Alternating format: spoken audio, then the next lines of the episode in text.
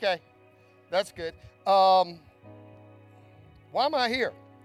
Oh, yeah. I'll tell you about Jesus. Um, I want to, if you were here for either of the previous two services, let me tell you this first. Uh, you're witnessing a first for me. Uh, other than one of our own events, uh, I've never done three services in one place. Uh, I don't think any particular church is willing to go through that. Uh, I did get invited one time to a church in Louisiana. And uh, when I got there, I found out they had two services. Kind of like this one, but I won't get into that. I really did, when I committed to it, I didn't realize there were three services. Not that it would have changed anything. Uh, but I went to this church in Louisiana, and there were two services. And of course, when you're working with two services, uh, the first one in particular, you've got some time restraints. And then the second one, you've got a little more freedom. This was a big mainline denominational church. And so my wife was with me, Debbie, and she sat right down here on the front row. And I said, Look, Debbie, I need, I don't wear a watch in case you haven't figured out. And your pastor will tell you I have a hard time figuring out exactly what that clock means. Uh, the Friday night, I noticed that it kept getting bigger, which looked like I had more and more time. And I come to find out that's not a countdown clock, that's a real clock. So, um, but so Debbie, uh, I said, now look, give me five minutes. Don't give me 15, 10, all that. Just give me five and I'll wrap it up. So at the, on the first service, I looked at her and she did this and I wrapped it up and everything went fine. Second service, I said, uh, Debbie, same thing, just give me five minutes.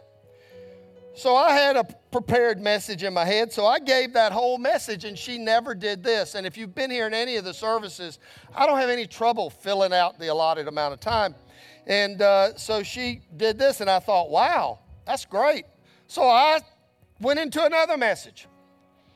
And uh, I never saw her do this. I did see her do this. I thought, oh, I need to pray for her. She's got a headache. And uh, she, um, so I gave that whole message, and I even kind of started on a third one. And I thought, okay, that's enough. Uh, so we stopped, and I said, uh, I had invited the prayer team to come forward, and I stepped down there also, and Debbie stepped up with me. And uh, as she walked up there, praise the Lord, there were other people to pray with people because when she walked up there, I leaned over and whispered in her ear, I said, I can't believe I got all that in and I still finished early. Early? Early? You're 40 minutes past time. I said, uh uh-uh, uh you never gave me the five minutes. She said, Yes, I did. I kept going like that and you never looked at me. She said, I even got so tired of that, I just put my head down like that. I said, Oh, I saw that. I said, Debbie, you got to do the five minutes when I'm looking at you. She said, You didn't look at me. I said, Yes, I did. And some poor, innocent CMA guy, meaning well, said, Miss Debbie, he did look at you. She turned on him and said, Let me tell you something. If I need your help, I'll ask for it. So she is a wonderful person and I love her greatly. But um, uh, uh, I fear her in some ways. Let's pray. After that, we need to pray. Father, thank you for this opportunity. I pray, Lord, that you'll take this time and you'll speak to our hearts, including me, Lord. I pray, Father, that you'll anoint the words to be your words, that you'll anoint ears to hear and hearts to receive only that which is from you. I ask you to take this next few minutes and allow me to focus only on what you would speak. Help us, Father, to understand what we can and should do to be better Christians, better followers of Christ. In Jesus' name, amen. I'm going to ask you a couple of questions, and throughout this message, I'll probably ask you some more questions. I'm not looking for answers. I'm not looking for raised hands unless I specifically say that. I just want you to examine your heart and ask yourself these questions. So, the first question I would ask you is Are you a Christian? Are you a follower of Christ? Those are two separate questions. Are you a Christian and are you a follower of Christ? The third question is what do you expect God to say to you the moment you breathe your last breath and open your eyes looking into the face of God? What are you expecting God to say to you? Now, think about that for a moment. Because the Bible tells us that we will all stand in judgment, that we will all face God and be judged. So, what are you expecting God to say to you? That's a pretty sobering thought. Because God knows you probably better than you know yourself. Now, in the first message, Friday night, we let me just share a couple points because I'm kind of doing a series here, and I know most of you probably weren't here for the first two. So let me just give you a couple of points that came out of those. The first one is we will all stand before God. The second point is this when you receive Christ as your personal Lord and Savior, the Bible promises us that the old is gone and the new has begun. Now, that means you the old you is gone. God even says that He will forget your past. And the new life has come. Your new life has begun. That says to me, and it should say to you, that God has promised us that He will not remember our past and hold it against us. It also says to me, and you don't read this directly in the Bible, but it is part of the message of the Bible. It also says to me that I should do the same thing. That I should leave my past behind and recognize that I am a new person. I'm not living under the condemnation of my past. My past doesn't disqualify me from speaking the name of Jesus to people who know that, I mean, who people who don't know him. Because I'm a new creation, I'm qualified. It also says to me that I should not hold a person's past against them. That when they accept Christ, well, even if they haven't, I shouldn't hold their past against them. To do so closes the opportunity of being a witness, which leads to the next point of Friday night. We are God's ambassadors. You and I are representatives of the most holy God. That's not me telling you that. That's Second Corinthians 5 telling you that. We are Christ ambassadors. And it also tells us this, and this is a big thing. He has given us the task of reconciling others to Him. He has given us the task of leading people to Christ, of telling them who He is and leading them to Him. That's our job today. Then we talked uh, about Luke 15, the story of the prodigal son, and I told a story of a prodigal son here that in present day times, a person that died of AIDS, but our chapter loved on him. We loved an unlovely person and through a series of events, he came to Christ. He was a bad guy, and he had no reason to expect. Remember, I asked you, what would you expect God to say to you when you stand in front of him? He should, he should have been in fear and trembling at the thought of standing before a holy God. This was as bad as they come. If I told you some of the things about him, you would shudder at who he was. And yet, I watched him die with peace in his heart and anticipation of standing before God. One of the last things he said to me was, I want to go home. And he said, I want to go home. Nothing but God can change a person like that. Just like the prodigal son. The points out of those, that message was this we understood that we were Christ ambassadors. We understood that we had a job to do. And we just treated this unlovable guy with the love of Christ. We treated him right. We did the right thing and loved the unlovely. And then the last point of all of that was this. And you have to figure this one out for yourself. God loves a party. Now, if that causes you to go, huh, go read Luke chapter 15. That's right. The father, I'll, t- I'll just share it with you. The father, when the son returned home, the last thing it says is, and the party began. And I didn't share this a while ago, but I did Friday night. And also, the first miracle that Jesus did was at a wedding party. God loves a party. So then this morning, we talked about 1 Corinthians 9 19 through 24. And the point of that is this. Now there's a lot of there's a lot of meat in there, but but that was that message. The point of all that is this. I try to find, Paul said, I try to find common ground with everyone, doing everything I can to save some. I do everything to spread the gospel and share in its blessings. Paul was living, he was saying, I'm living my life to share, to spread the gospel and to share in its blessings. I think sometimes we want to share in the blessings without playing a part in spreading the gospel.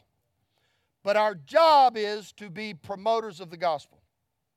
Now, we talked about the finding common ground and how you can apply that to whatever it is you do. We in the motorcycling culture, uh, we apply that to the world of motorcycling, and we sometimes go places where people don't think we should go. We sometimes do things that people don't think we should do. What we don't do is we don't ever compromise our standards. We go in and we let, we're different. We let people see something different in us so that when they get tired of the filthy, nasty, beat that life, beat you down life they're living, they can see something different in us and come ask us, What is it you've got? This happens. I want to know what makes you tick. How come you can face these things with smiles and, and happiness? So that's the point of 1 Corinthians 9 19 through 24. We also talked about Galatians 6 7 through 9. And the point of, there's two points there. One is it tells us that God will not be mocked. Make no mistake, God will not be mocked. And the other thing is this if we don't give up at just the right time, we'll reap a harvest. And we talked about that. We talked about how that, that old guy, that old biker foot, how that opportunity, how doing the right thing with him opened a door of opportunity with another hardcore biker that led to an opportunity where this guy, who was even worse than the first guy, how we had a, an emotional, tearful moment where he came to Christ. And I didn't really get into the details of this in the first service, but I saw that man change. We did talk about how he went from looking me in the eye and telling me this was his God, which is mocking God, by the way. This is his God, to where he shared a dream with me. And when I asked him what he thought that dream meant, he told me that he believed that that dream was God telling him that God expected him to lead people from the lifestyle he was living to Christ. That's the difference that we saw. And that all happened just because we did the right thing. Now, I want to say this, and this is the point of this message. None of that would have happened without a commitment. None of that would have happened had we not been committed to the call of Christ in our lives, what we believed God was calling us to do, the direction that we believed God was pulling us in. The first time I went to, uh, I joined CMA, I shared this earlier. Um, I joined CMA up in Pennsylvania. I had the day off. I had been a Christian for a serious Christian, trying hard for 10 years. I had been a motorcyclist really all my life. I got my first, I rode, took my first ride at 11, got my first motorcycle at 13, a big bad motorcycle. This thing was tough. It was a Honda Cub 50 step through. It was great. I loved it. Then I got a Super 90. Now, if you're a motorcyclist, uh, this you'll appreciate this. Then I got a Super 90. I persuaded my dad to help me buy a Honda Super 90, 90cc motorcycle. And we went to Savannah, Georgia and picked it up, brought it home, took it off the truck. And I took my first ride on it. And I remember it like it was just yesterday. Honda Super 90 had little handlebars like that, a 90cc engine. I went kind of around the area. I grew up on an island. Um, Hilton Head Island, and back then there was no really nobody there. So we had to run to the place. We didn't have to worry about having driver's licenses and all those silly things. And so I uh, took my first ride, and I remember coming back and going, Dad, this thing is amazing. If you don't hold on, it'll rip right out from under you and throw you off the seat. My 90cc motorcycle. So I've been a motorcyclist all my life. So I, I joined CMA and uh, in uh, Pennsylvania, but I didn't really know anything about it. And then I went to a series of events. I ended up in Hatfield, Arkansas, at a one of our one of CMA's rallies, and I saw God move on people's lives. And I remember leaning over to Debbie with tears in my eyes. And I don't cry a lot. There's only only thing that really makes me cry is a dentist. Uh, uh, thinking about how good God is, and uh, my grandkids. I love them, and uh, those things will bring tears to me. You're not going to bring tears to my eyes. And uh, sorry, the um, but I remember leaning over to Debbie and whispering in her ear with tears in my eyes, saying, "I want to be a part of this." And she looked back at me and said, Me too. And we made a commitment at that point to be a part of the ministry of CMA. And, uh, and I'm still trying to live that out, and I still love the ministry, and I still am amazed at all that we see going on and the impact that it has uh, here in the United States and around the world. It's an amazing, amazing ministry. It's not perfect. They let me in. It's not perfect, but it's a great organization. But it took, but it was a commitment, a commitment. And uh, when you, if if if I was to share with you my personal testimony, there came a point when I was 29 years old where I made a commitment to Christ, a real commitment to Christ. And so I want to share with you some uh, scriptures, and then let's talk about commitment as we start that, I want to ask you to ask yourself what's your commitment? Are you committed to Christ? Is your, is your commitment to Christ greater than your commitment to the things of the world? I'll just leave it at that and let's go from there. Acts 9, which is the chapter that deals with Saul on the road to Damascus. You're all familiar with these, these scriptures, or you should be. Let me talk about Saul. Let me set that up. Saul was a powerful guy, he was a religious leader. He was uh, one of the one of the he was looking for the Messiah's return. He was a powerful religious leader. He had a lot of respect. He had a lot going on, and he hated this thing called Christianity. If you read in Acts about the story of Stephen, which I believe is chapter 6, Stephen was stoned for his faith in Jesus, and the Bible tells us that Paul, Saul, I'm sorry, was standing there giving his approval. And then Saul gets permission from the leaders, the religious leaders of the day, to go out and seek Christians to bring them in, probably to their death. And he was fervent in that, he was zealous in that. He was committed to wiping out this thing called Christianity. And so he was on his way to Damascus. And in verse 3, we read this As he was approaching Damascus on this mission, a light from heaven suddenly shone down around him.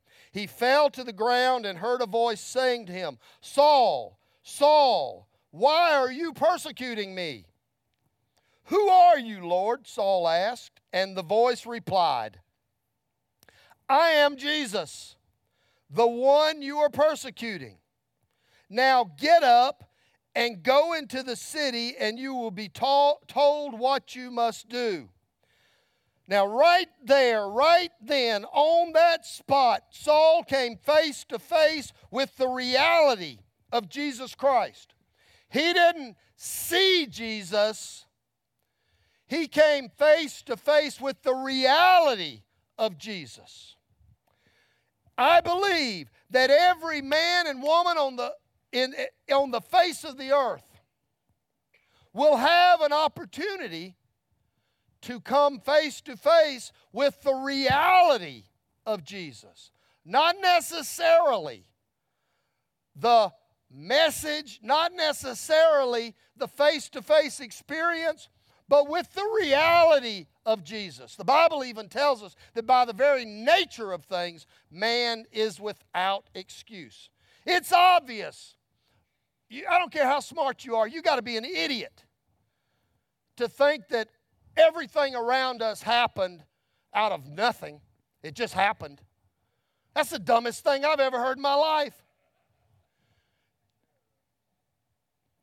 I'll stop there. So Saul came face to face with the reality of Jesus and he had to make a decision. What do I do here?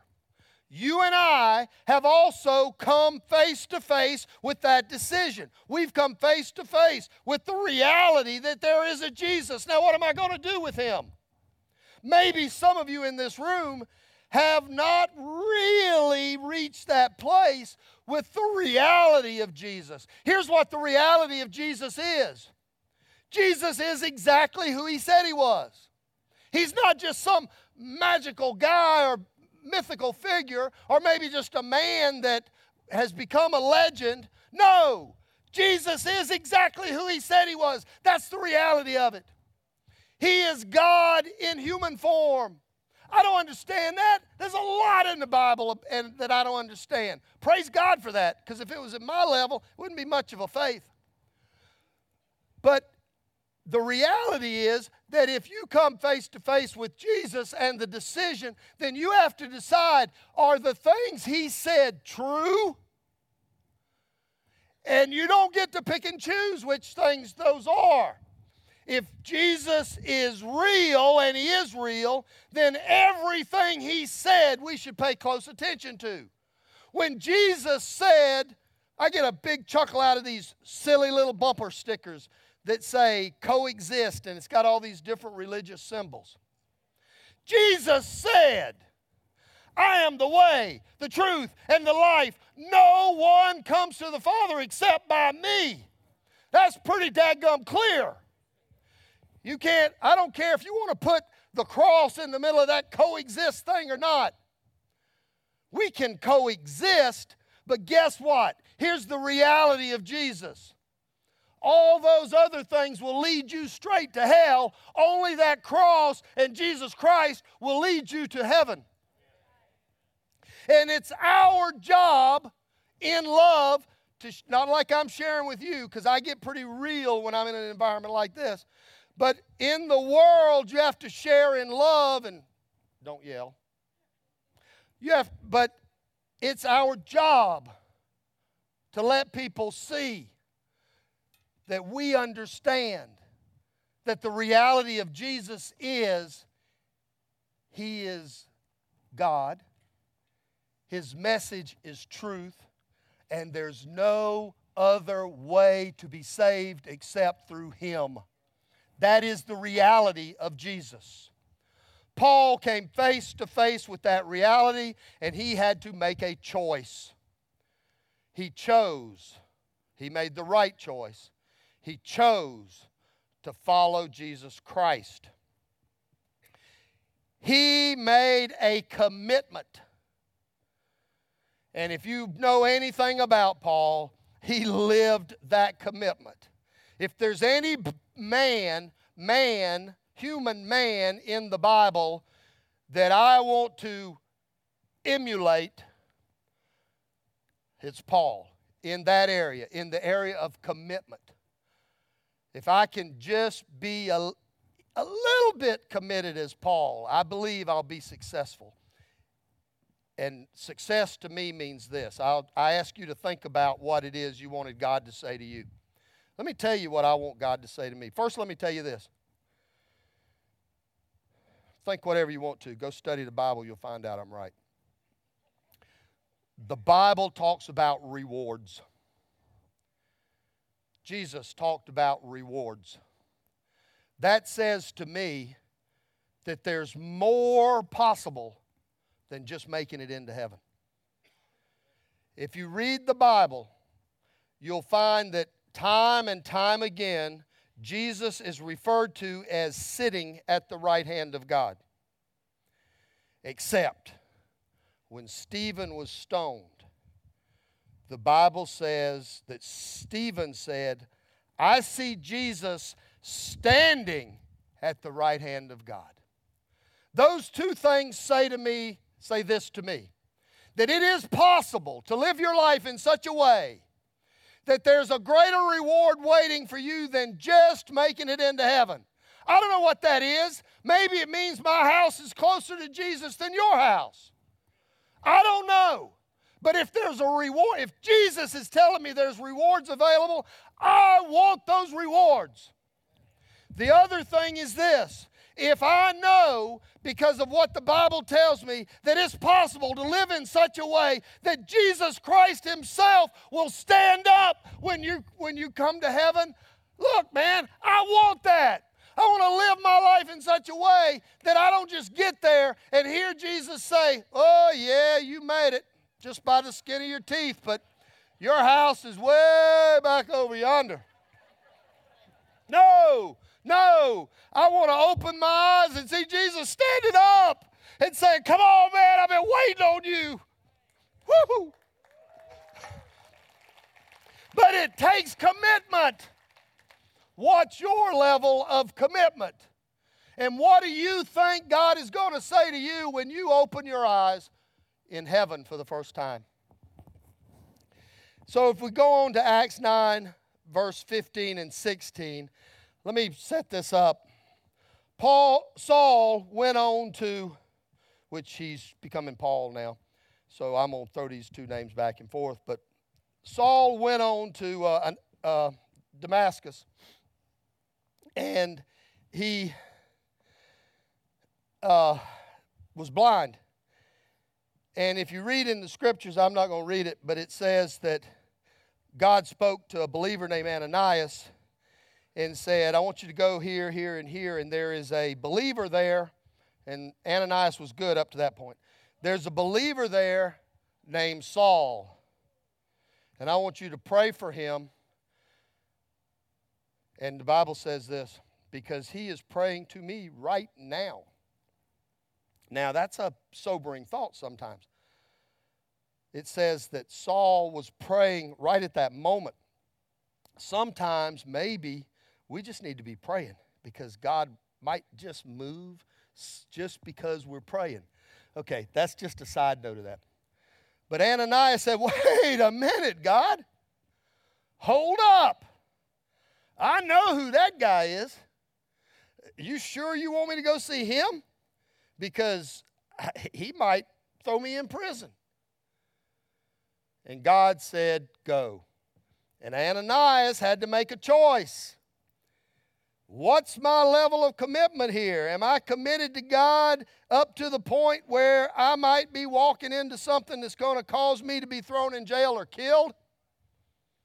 Ananias had to make a choice, but he chose and he went. So let me read that. But the Lord said, Go, for Saul is my chosen instrument to take my message to the Gentiles and to the kings. Let me stop there and throw this at you.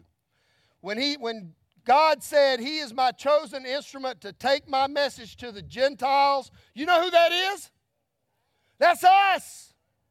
It's at that moment, it's at that time, it's at that scripture that says, Hey, I want my message to go to Carrie and to Bob and Fran and Jack and Jill and all the people up on the hill that I want my message. You, Saul, are taking my message to the Gentiles and to kings. That's another thing about Paul if you study his life. He always ended up in front of, even though he spent a lot of time in prison, he always ended up in front of rulers and leaders, as well as to the people of Israel.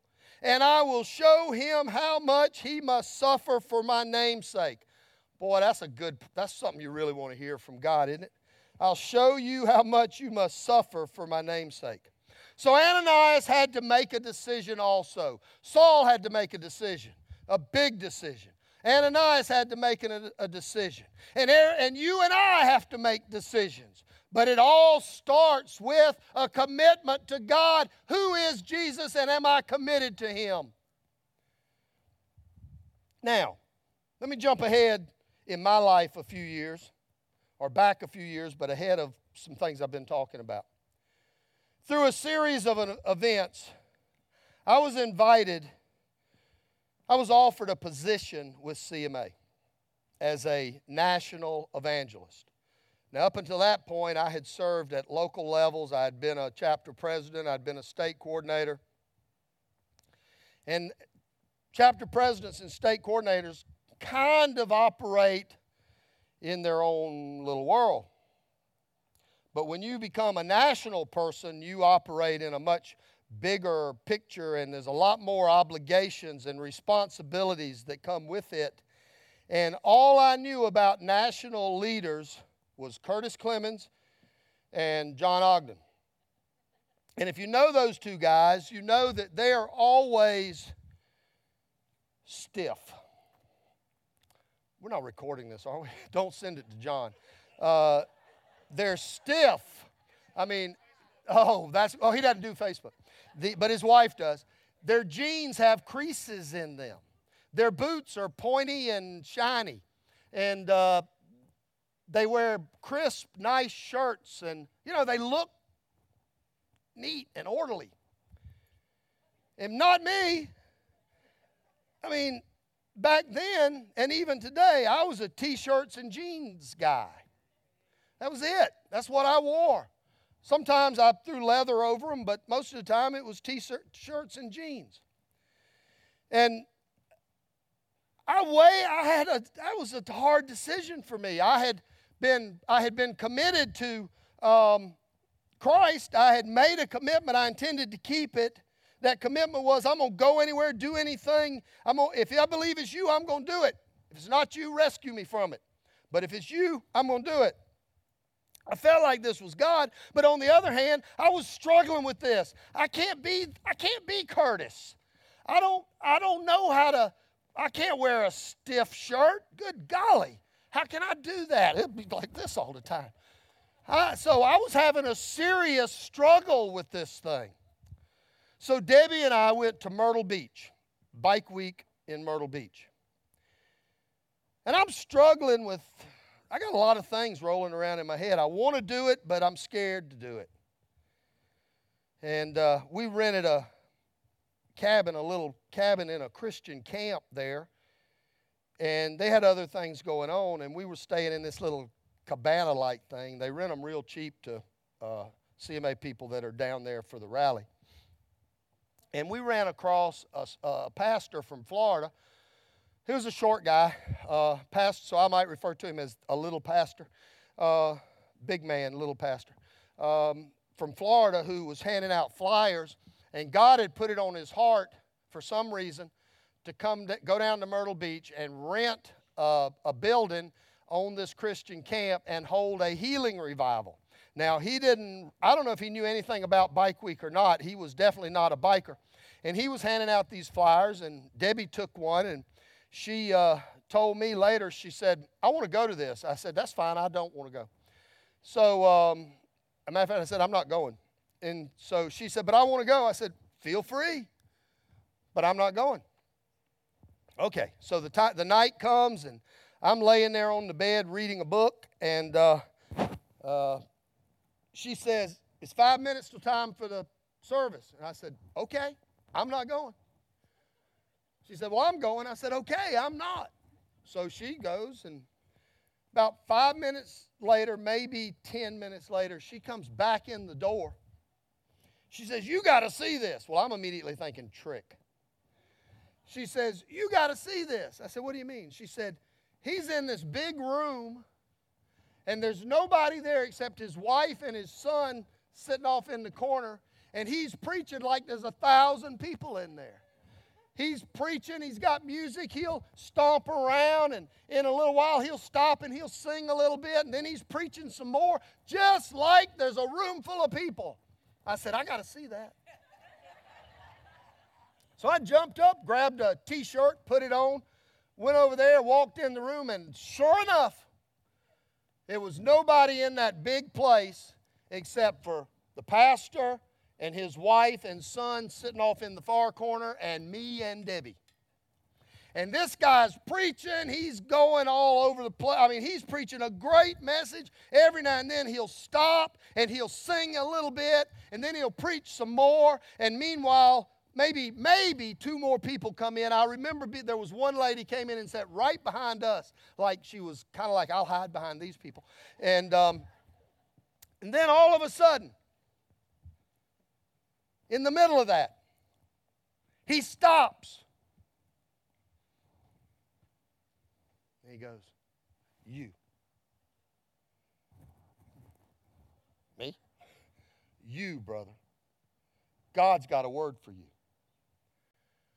God tells me to tell you that He sees you as an evangelist, that He sees you, and I see you traveling all over the world telling people about Jesus Christ. I see you as an evangelist. But here's the part that I don't understand I don't see you traveling like most people travel. I don't see you traveling in a car. I don't see you flying on an airplane. I don't see you riding a train. I see you traveling different than most people.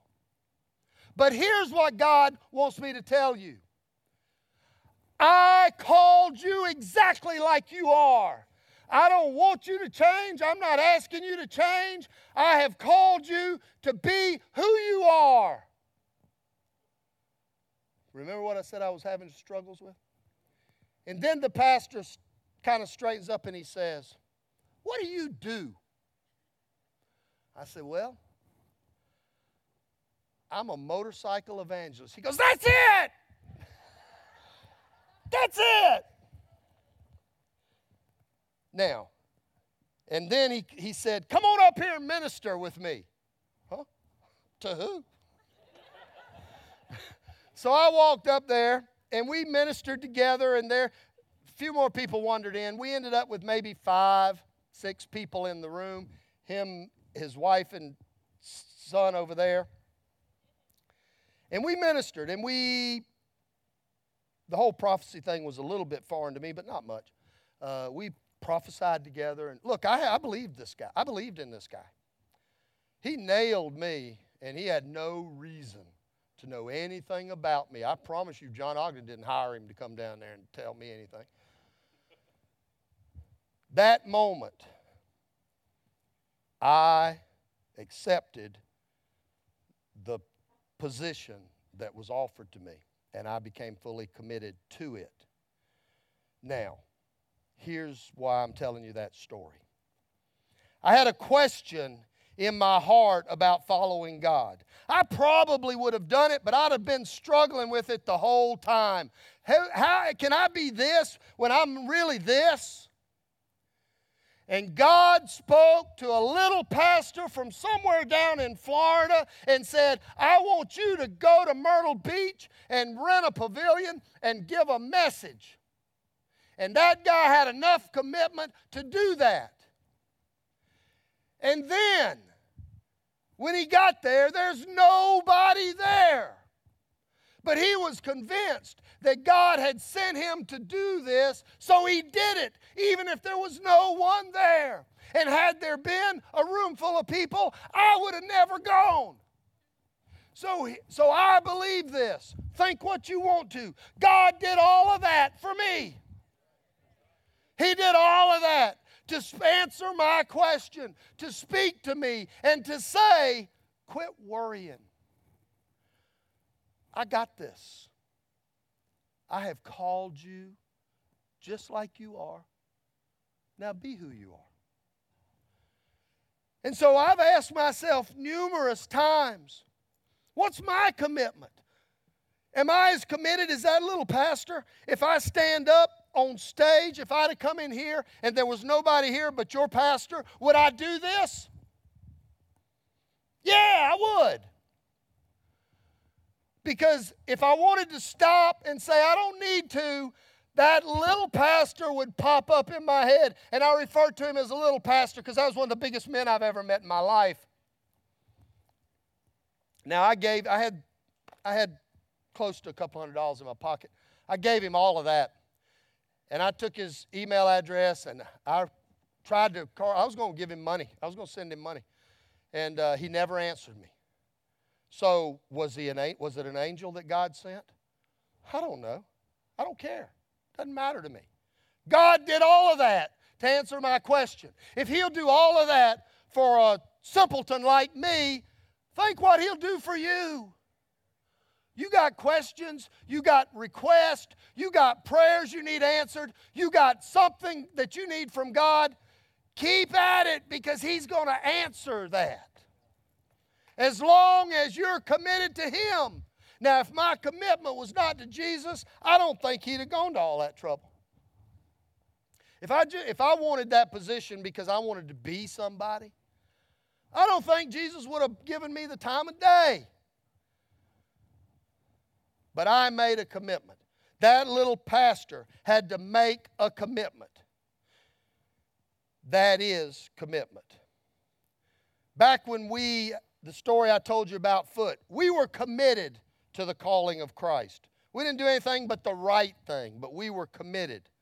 I was committed enough to wear my colors into church on Sunday, which led to meeting Gunner, which is from the first service, which led to meeting Hubcap, which opened the door, which led to the opportunity to pray the prayer of salvation with him and see his life changed. All because we were committed.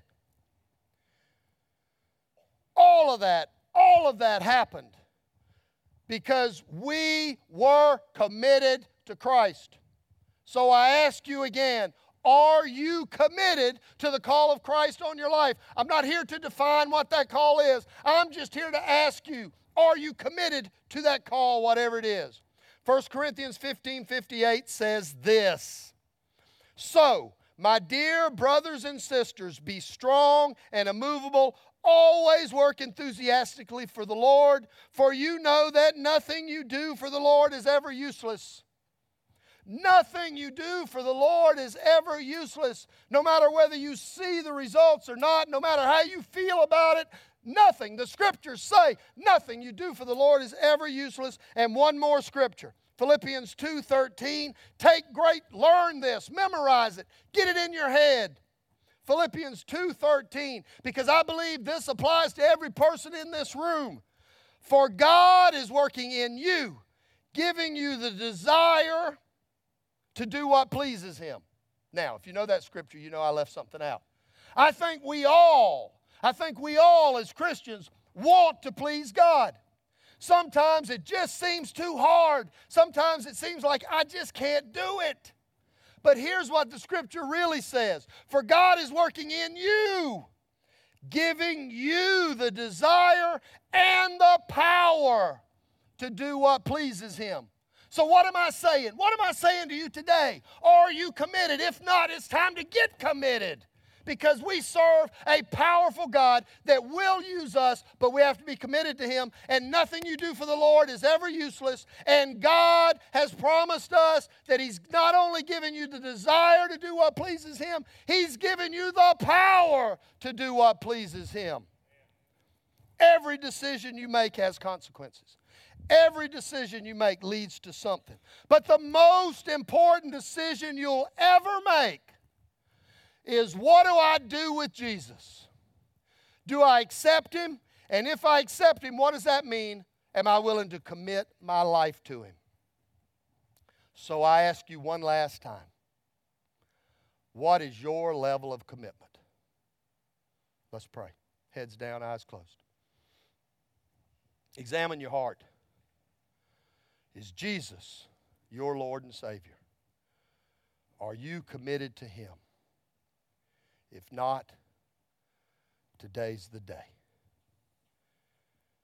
You can't leave here and say, I didn't understand what that meant. I didn't understand what that strange guy was telling me. I didn't understand what God's speaking to my heart right now. It's real simple. Is Jesus your Lord and Savior?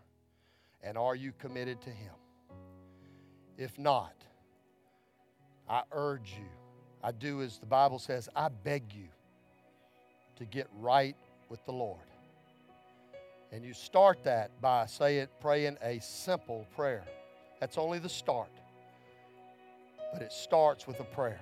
If today you want to make a life changing, lifelong, eternity altering decision commit your life fully and totally to Jesus Christ, I urge you to pray this prayer with me. Lord Jesus, right now, I'm giving you my life. I ask you, Lord, to forgive me for all my failings and shortcomings. I ask you, Lord, to accept me. I ask you, Lord, to save me. And I promise you, Lord, I'm making you a promise right now that I am committing my life to you. I want to please you. I want to go wherever you want me to go, and I want to do whatever you want me to do. I need your help. I need your guidance. But I promise, Lord, I'm going to try hard in Jesus' name. While every head is down, while every eye is closed, I want to remind you that Jesus was very clear with something. He said, If you acknowledge me before men, I will acknowledge you before the Father. But if you deny me before men, I will deny you before the Father. Plain and simple, that means that the world needs to know we're Christians. We need to be willing to confess in front of people that I am a Christian. And you can start that today while every head is down while every eye is closed, except mine. I'm going to ask you that if you prayed that prayer and you meant it, only if you meant it, I'm going to ask you to acknowledge Him today by simply raising your hand. Is there anybody that made that commitment? Thank you. Thank you. Thank you. You can put your hands down because it's not about that. It's about what you did in your heart. Just remember that you made a promise to God. I urge you to do the best you can to live it out. And I promise you that if you do your part, He'll do His. Father, in Jesus' name, help us, Lord, to be the people you've called us to be. As I get ready to turn it back over to the pastor, I'm going to ask the prayer team to come up front if you don't know Jesus as your Lord, or if you just prayed and asked Jesus to become your Lord, I, I, encourage you to step over. There'll be somebody over by that cross. I encourage you to step over there and look. It's not something to be ashamed of. It's not something to be embarrassed about that you've been going to church for 55 years and today you turned your life over to Christ. That's a party time. That's a good thing. So I encourage you to go tell somebody. Otherwise, if you need something, please come up here and let somebody pray for you. Pastor. Amen. Hey, let's give it up for Brother Carey and, and the Lord. Amen. Hey, you know, we want to make an opportunity if you would like to bless this ministry, CMA, uh, the Ride for the Son. We're going to have a Bible that's up here, and you can drop something off here. We'll have our ushers in the back, and uh, you can do that. Also, like I said, if you want to do it online, just put CMA or Run for the Son. But listen, uh, let's all stand on our feet, and uh, we're going to go back into a song like we always do. Brother Kerry said, if you're in here and you need prayer for anything, we want to pray with you. You know, if you want to make a step towards Christ, we'll have someone at the church listen, this message, you know, just really spoke to me. Uh, maybe some of you are in here and you love Christ, you're a follower, you're a believer, you're a Christian, but maybe you've been on the sideline. Maybe you just had different things coming in your life and you've been busy and work and kids and school. Listen, I want to encourage you. What is God calling you to do right now? Maybe it's been a while since you've opened that Bible. Maybe it's been a while since you really just pushed everything away and you prayed. Maybe it's been a while since you spent time and, and you prayed to God to ask you, who am I supposed to minister to? Listen, every single person in here, no matter what your walk of life is, no matter what your hobby, God has called us to be missionaries in the world that we live in. He's called us to reach people. Do you believe that? It's one thing to believe it, it's another thing to act upon it. let's let this be a week that we act upon what we already believe. Let's talk to people about Him. Let's be great ambassadors for Christ. Let's love people around us and let's see what God do, does. Amen. Hey, our prayer team is up here. If you want prayer, if you want to get closer to God, we'd love to pray with you. But let's sing this last song before we close out.